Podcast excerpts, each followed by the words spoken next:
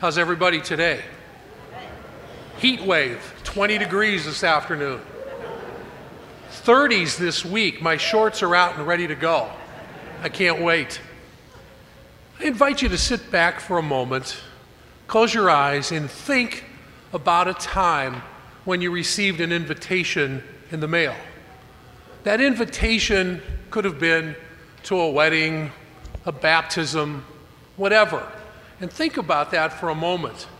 Sometimes we get them and we go, oh Lord, I don't know if I want to go to that one. Sometimes we say, boy, I'm delighted to be going that to that function. So you open it and it says, the honor of your presence is requested for a wedding. The honor of your presence is requested. Think about that. Just think about that for a moment. What powerful words. How important we must feel. The honor of your presence is requested. Just think how did it feel to be in that particular time, to be invited to such an event?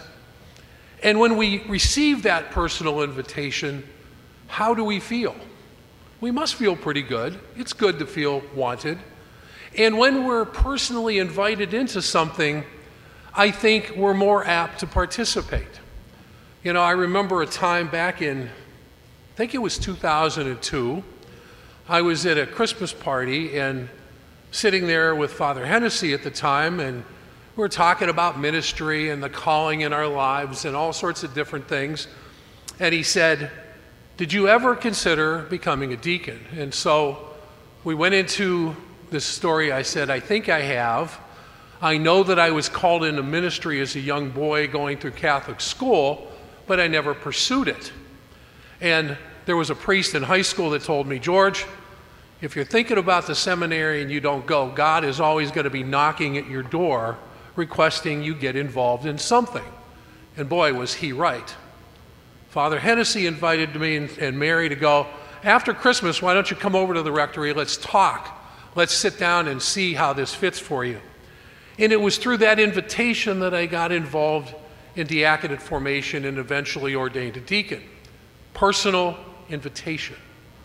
Have you invited somebody to join you on a trip? How did it make them feel? Personal invitations are very important. Today, in our homily series, The Greatest Invitation, God invites us, each and every one of us, because we're baptized into His ministry here on earth. We're baptized as priest, prophet, and king. We're called to be in ministry with Him, and we're called to carry out the mission of Jesus Christ in the world. And I think many of us do that from time to time feed the hungry, clothe the naked, reach out to those who are ill, reach out to those even in prisons. We do that. Do you do it 24 by 7? No, that's pretty hard to do.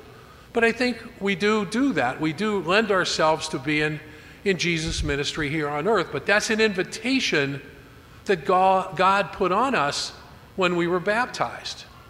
And each day of our lives, we're called and we're invited into ministry to do things. And intuitively, I think each of us know when that happens during the course of your day. You know when you're being called into something different. You know when that invitation is coming to you. You get that little bit of a conflict oh, should I do this? Should I not? You know what's right to do. So the invitation is there each and every day. The greatest invitation is for us to be involved. Thus, we are called and invited to invite others into Jesus' ministry here on earth. How can we do that? Well, throughout this month, we've been praying for those maybe that are not coming to church. We ask for people to submit the first names of somebody that, hey, put John on that list. He hasn't been to church in a while, and I want everybody to pray for him so that he comes back to the church. It's our job, it's our ministry, it's our mandate by virtue of our baptism to invite people in. We must celebrate that and rejoice that and act upon that each and every day.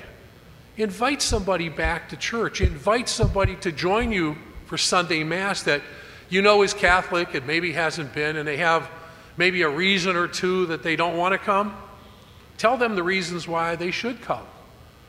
The honor of your presence is requested at this Mass, at this banquet. This is no different than a wedding banquet, but it's greater than a wedding banquet, isn't it? Because we're at the banquet of the Lord. We're called to do that. We're called to invite and to help people accept God's call in their lives. Each of us has that happen to us each and every day. And if we go back to our baptism, if we really study the sacrament of baptism, that's when babies, today I'm going to baptize a baby after Mass, and he is going to be baptized into the ministry of Jesus. But it's his parents' responsibility throughout his formative years to keep telling him what he needs to do, to keep inviting him into that ministry. So the greatest invitation is not the one to the weddings, it's not the one to, the, to all those other things we get invited, but it's into the ministry of Jesus Christ in the world. And it is into this Eucharistic banquet that's the greatest of all. Invite somebody to Mass. Invite your kids back. I know I try to invite mine all the time. They don't necessarily listen all the time, but we keep working at it. We keep asking them to come back. That's what our job is. Consider that the greatest invitation in our life's work. Excuse me.